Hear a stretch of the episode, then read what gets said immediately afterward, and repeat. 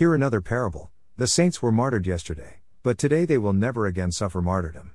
They will not only see the holy city of God, New Jerusalem, descend from heaven and anchor on the land of creation, Revelation 21 1 3 refers, but they will also enter into it and dwell there eternally.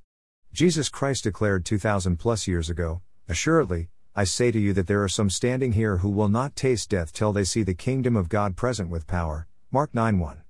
Now hear this. There were certain great multitudes who mustered together discussing the signs of the time. And one of them said to the others, What is happening right now on earth has nothing to do with the day of God.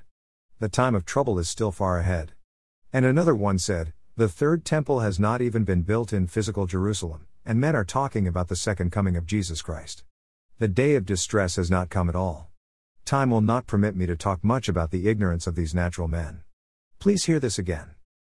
The great multitudes who joined hands with the wicked ones to say okay to the crucifixion of Jesus Christ 2000 plus years ago, did not know that the prophecy of Jesus Christ concerning the sufferings and the killings of the saints had been fulfilled long ago.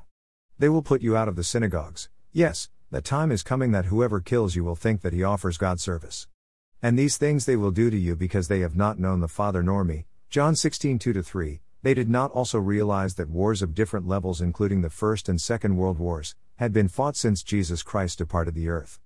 Above all these, they did not also learn that Jerusalem, together with their polluted temple, had been destroyed since AD 70 by the Romans, as Jesus Christ prophesied. Matthew 24 1 2 refers, and so on and so forth. Now hear the great revelation of today. The glorified Jesus or Jesus comes again had cut short the time of trouble. This is a prophecy, and you had been caught napping. Since you were waiting for the signs of Jesus' second coming before you repent, his prophecy against you had therefore caught up with you. Behold, I am coming as a thief.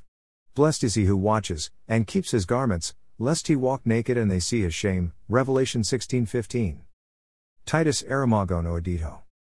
But know this, that if the master of the house had known what hour the thief would come, he would have watched and not allowed his house to be broken into. Therefore you also be ready, for the Son of Man is coming at an hour you do not expect. Matthew 24 43 44.